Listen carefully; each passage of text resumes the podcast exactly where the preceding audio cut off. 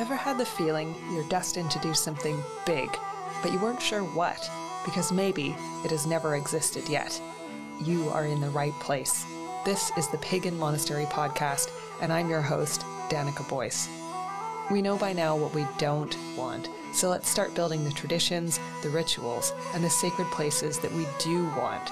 I believe that with clarity of purpose and love, we can do absolutely anything together. On this podcast, you'll find heaps of inspiration for touching into your innately abundant nature while you follow and help create the unfolding story of how, together, we established the first pagan monastery in Europe. It's coming, we deserve it, so let's get building.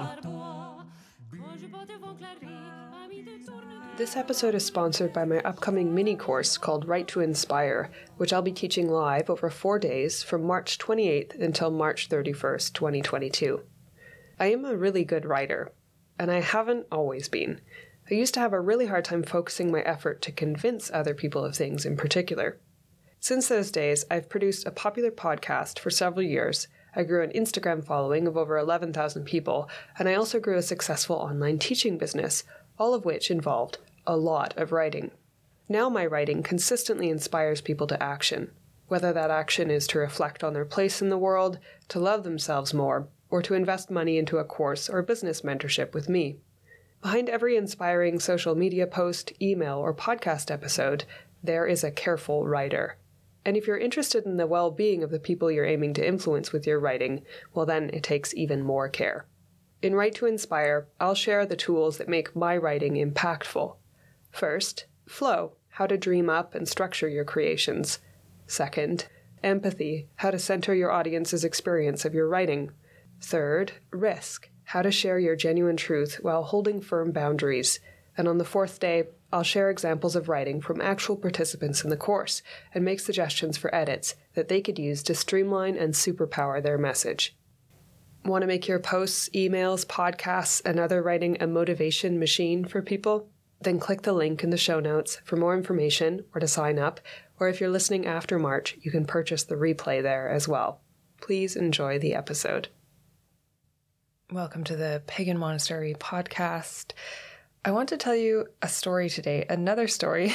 I know the last episode was a story about an appearance of the divine, and here is another one for you. I can never get enough examples to give about how we can always be looking for encouragement in our life, where we can be looking for presence and support from the world and the divinity innate in it.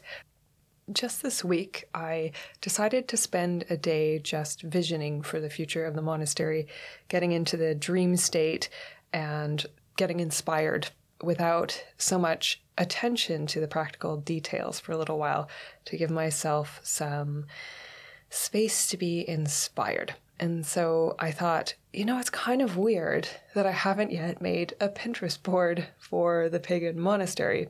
And I sat down at my favorite coffee shop with a coffee and a nice, like, tahini caramel gluten free square. And I started pinning, finding images of architecture that I felt would contribute to my imagining of this space. So I found monasteries, I found Scandinavian architecture that echoed earlier building themes in pagan times. Really interested in wooden buildings, particularly because wood is such an important element in pagan belief and tradition in Europe um, not even necessarily intentionally so at the time. It was just such an omnipresent element, but it was very much an expression of divinity because in a lot of Germanic and Celtic areas, groves were the places that people conventionally had rituals, places that were considered sacred, and the divine was often imagined in the shape or the home of a tree not to mention Yggdrasil, the world tree in Norse mythology. Trees are extremely important to pagan spirituality in pre Christian times, and they are a wonderful door through which you can step now to experience that sense of really tactile presence of the divine and how it's intersecting with the world. So, wooden architecture to me has a particularly strong resonance when I'm thinking about creating gathering spaces for pagans' living trees and the material that they so generously contribute to our lives. I'm sure the topic of trees and wood will emerge again on this podcast, but I wanted to say that to preface. I was looking through these images of older wooden architecture. And of course, I found an image of Heddal Stave Church, which is in Telemark, Norway. And if you don't know what a stave church is, I highly recommend you Google it. They're an extremely distinctive Scandinavian style of building that also existed in Iceland in the Middle Ages, though none of those remain. So I was reading the history of how it was built, and there is a legend concerning this particular church that has echoes in many places around Scandinavia and beyond in Europe in general. The story goes that there was a man named Red Regan who was responsible for creating this church or came up with the idea. I'm not sure what his role was exactly, but he was initiating the project. Maybe he was the foreman, maybe he was the farmer who owned the land. Red Regan began to build the church, and as he was beginning, a troll came by, and this troll was a large troll. If that's not something you know about trolls, I understand that they tend to be large. It was a giant troll, and he was not familiar with Red. Red was not familiar with him. Nonetheless, he offered to assist Red in building the church, but he had three ways that Red could pay him. He had some conditions that were, as you might imagine, legendary in scale. He asked Red to either, by the end of the construction, bring him the sun and the moon, or his own heart's blood, or Red could simply guess the troll's name. And Red figured this was a pretty good deal. he was very likely to be able to guess the name of this troll before the end of construction, which you may imagine with a church of that scale. He probably thought this might take several years. Nonetheless, at midnight on the second day, Red noticed that the troll was nearly finished the construction of the stave church. In distress because he knew that he couldn't fetch the sun and the moon, nor did he want to give up all of his heart's blood. Red ran out into the fields wailing, clutching his head, and asking God for help in solving this problem. How would he ever find out the troll's name? As he stepped out into the field, he heard a beautiful woman's voice singing, and the woman was singing a song to a baby, and she was a troll woman. And she said, Don't worry, little baby. Your father, Finn, will be back very soon with the heart of a man as a gift for you. I forgot to mention that that he had promised in return if he couldn't meet his end of the deal that the troll would cut out his heart. So, Red observed that this troll woman was obviously the wife of the troll whose name was Finn and ran back to the construction site and addressed the troll by his name, Finn, thanking him for his work.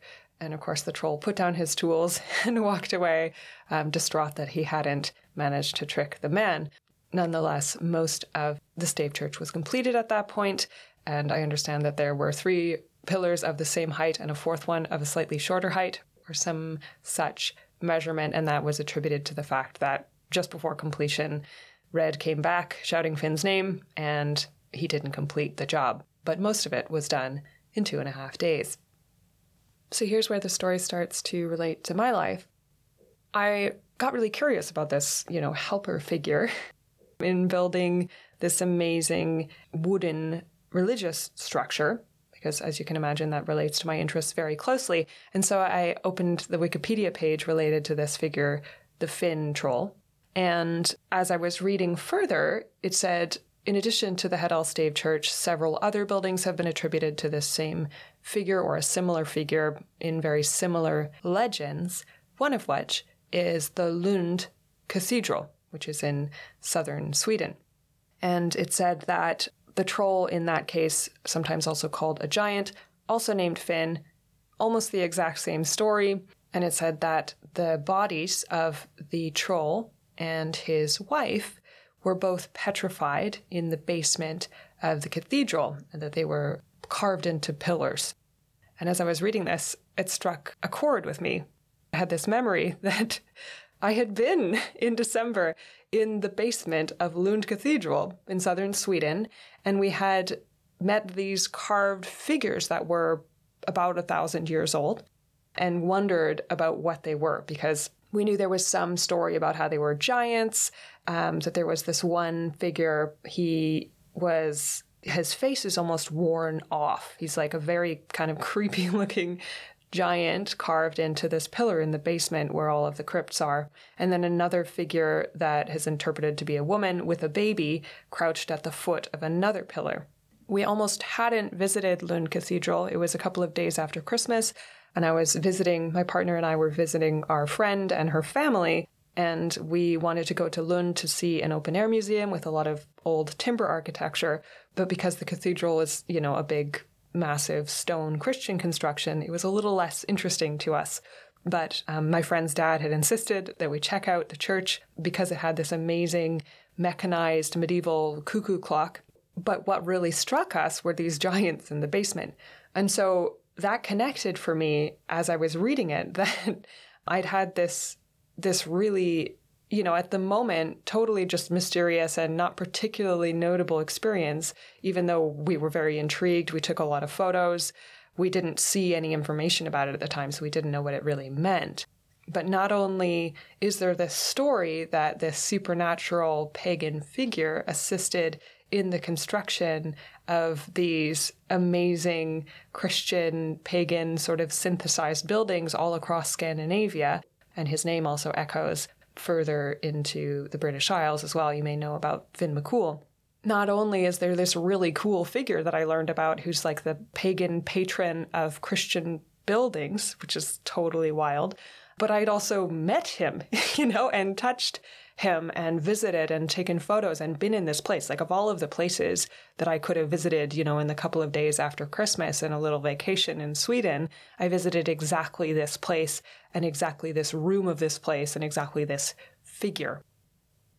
So, there's two things I'd like you to draw out of this story, aside from what naturally arises in you, what you might get out of it without my influence.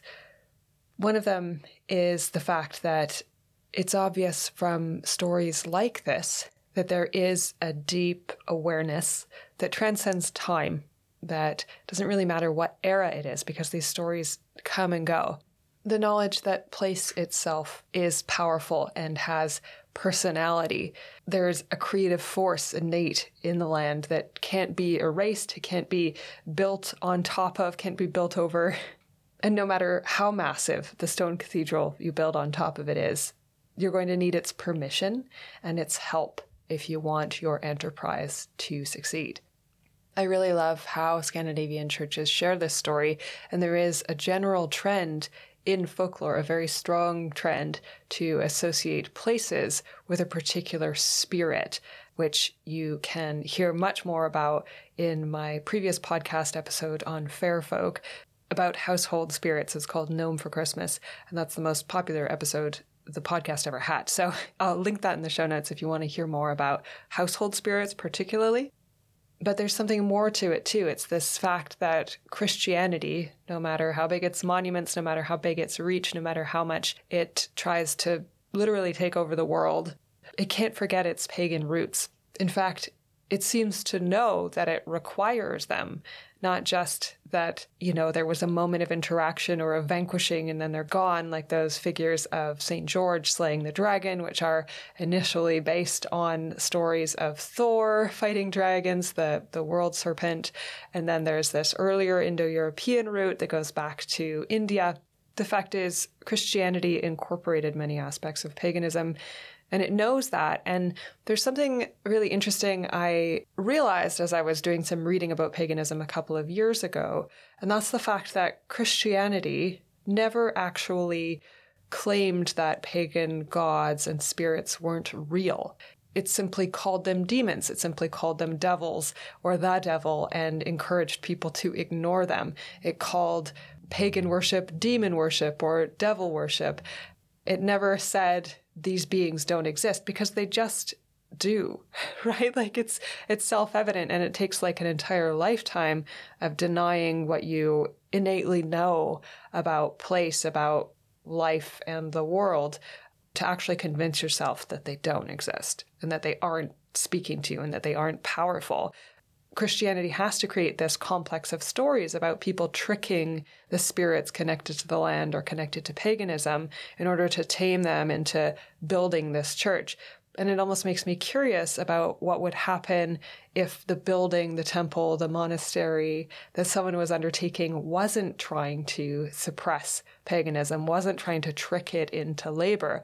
How much easier might might the process be? Might there not have to be this sort of foundation sacrifice of the pagan figure, who's then, in the case of the Finn in the basement of the Lund Cathedral, is then petrified into the foundations? And that's another aspect of folklore that is present across Europe is is literally called the foundation sacrifice. Depending on the region and the time, different animals, from, say, a snake to a cat to a human child, might be sacrificed in the foundation of a building in order to, say, tame or um, encapsulate the power of the land and its beings that came before the building, which is a pretty dominating and like horrible way to think about interacting with a spirit what it suggests to me is that there is an alternative to that way of interacting with land spirits that collaborates with them as opposed to simply suppressing and appropriating their power. Moreover, a lot of Christian monuments and cathedrals, some of the largest ones especially, were built upon pagan sacred sites very intentionally. And I remember visiting the cathedral in Vilnius in Lithuania, which is like this insanely massive structure full of insane marble carvings of of saints. And this place too was built on a pagan temple, I found out afterwards, which kind of blew my mind because I also had a tour of the crypts there, and nobody mentioned that they chose as the site for their most holy, most revered saints to be buried forever, the place that was most literally a pagan temple.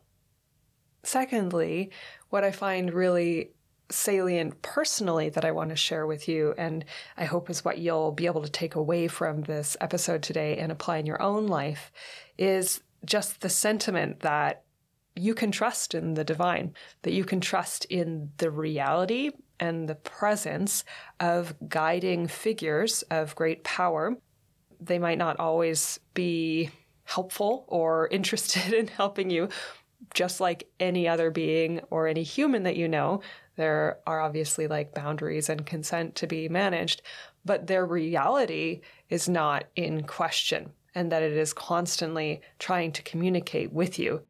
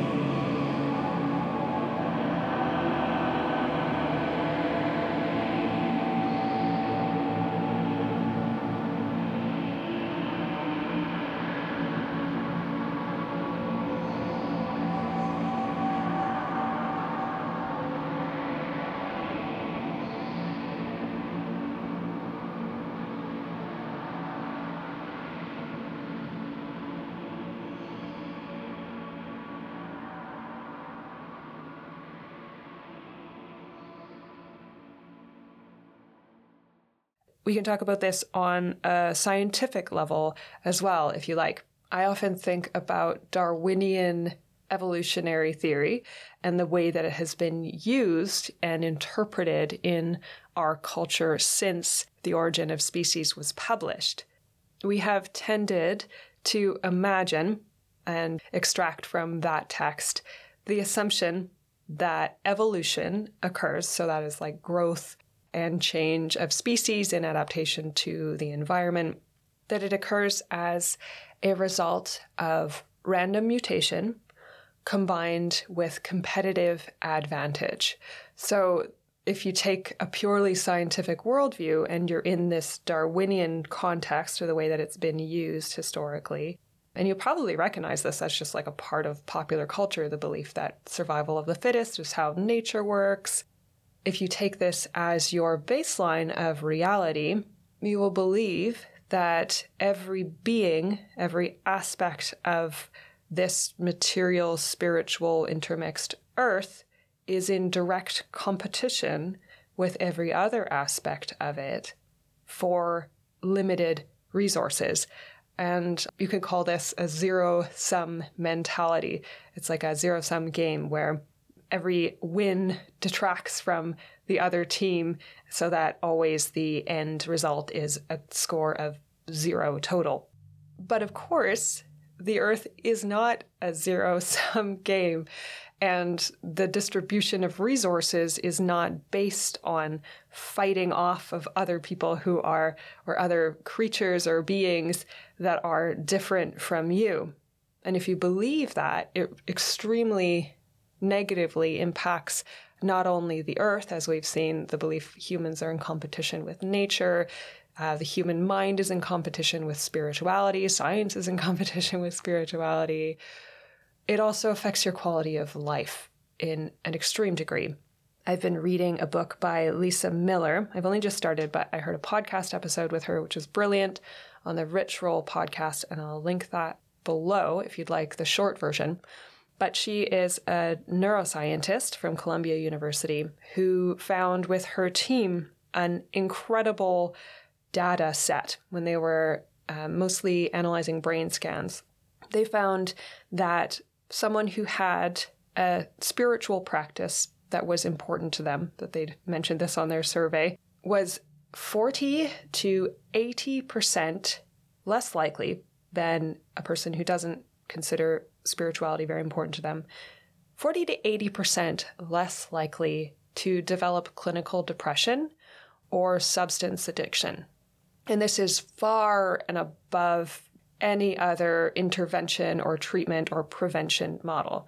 That spirituality is the single most potent factor in determining your mental health, which is quite just like astounding. And I feel like I have to repeat it to myself to really believe it that our belief that the world is not neutral and indifferent to us or in this zero sum mentality hostile to us our belief that the world is inhabited by intelligent life that has our best interests at heart and is interested in collaborating with us will literally save your life.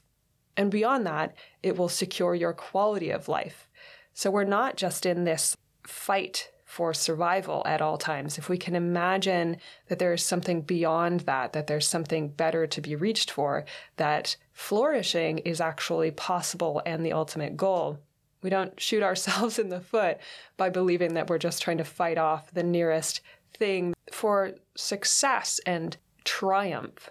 We're not trying to stomp the dragon underfoot, so to speak, like those images of St. George, in order to prevail in glory that we actually can coexist with all aspects of reality that present themselves to us and that we can interpret them positively and that that is actually the biggest factor in how successful we will be not only as individuals but of course as humankind on the planet.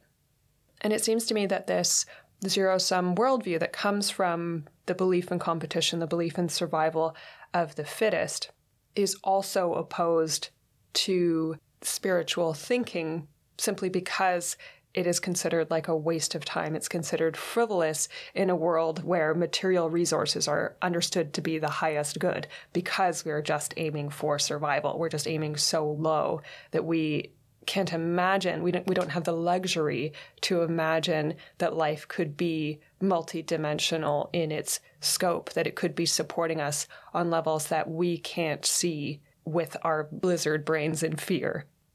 And so the way that you can invite this spiritual practice into your life one of the simplest ways that doesn't require any doctrine or dogma whatsoever is to be open to receiving messages from the divine, to put aside your fear of seeming naive or frivolous or even crazy, and just allow yourself to receive support from the divine in any way you can find it. So, this is what this story is a salient example of. I could have just sailed past this piece of research that I did and said, oh, what a weird coincidence, and left it at that. But instead, I'm going to take it as an incredible sign, an affirmation that I'm doing something meaningful and that there are figures that span time that are signaling to me that they're present and that they're supportive. And I'm very curious about how this story is going to be integrated into this monastery project. It may end here, just as a sign that there is an endless supply of earth energy that is supportive of this, or maybe it will become an inspiration for a fund that will support the project. Maybe it will be the, the Finn Giant Fund. I'm not sure, but I'm open to finding out what the next step is by staying open in this way.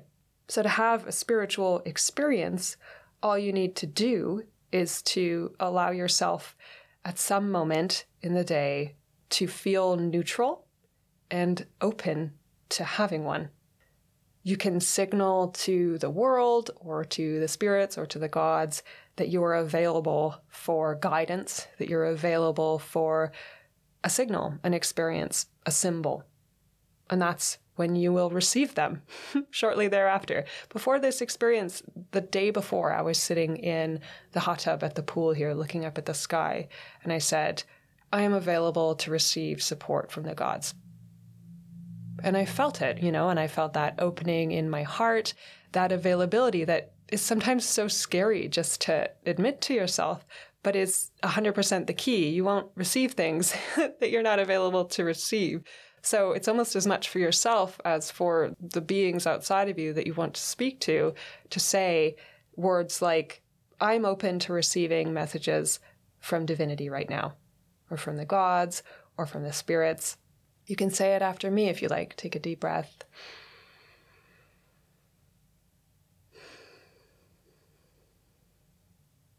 I'm open to receiving guidance now.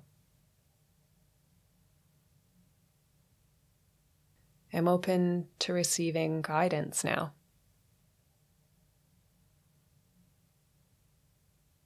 I'm open to receiving some guidance now.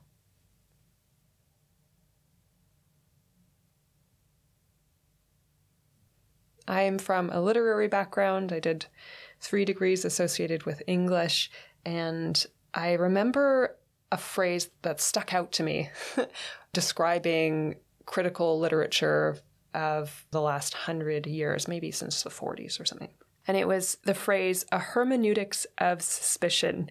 And hermeneutics is simply the interpretation of texts.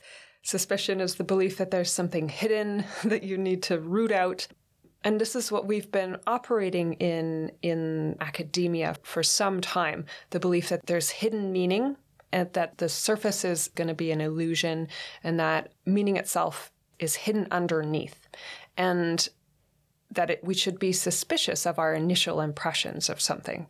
And I think this partly comes from Freud, who believes that our experiences are coded by some subconscious beliefs, usually about sexuality and our parents. You might be familiar. But I just want to take this phrase, hermeneutics of suspicion, and compare it to how we've been experiencing metaphysics. So that's the belief in the spiritual world beyond just the physical or like not so visible in the physical, which is kind of a problematic term itself, too, kind of unclear. But I feel like we've been existing in a metaphysics of suspicion. We have been hyper vigilant for many centuries trying to make sure that our experience of the divine is mediated properly and that we only get the official authorized meaning from it. So that started with Christianity, with this idea that there has to be intermediaries between us and our experience of the divine, and that the divine has to be a really specific character who's like a white guy in the sky. And then it continued through the scientific revolution with this fear of the irrational which is often gendered and considered feminine as well. So this also suppressed a lot of feminine religious experience. What I'm saying is, I want us to observe when we are having a metaphysics of suspicion experience, when we're doubting our own direct line to divine inspiration, and to replace it with an openness and a willingness to receive what might be coming. Of course, within our own natural boundaries. I'm not saying like open yourself up to experiences with terrifying ghosts or something. You can look for the kinds of experiences and welcome the kinds of experiences that you know will be personally inspiring to you. And then you will be surprised by them when they come because you didn't invent them.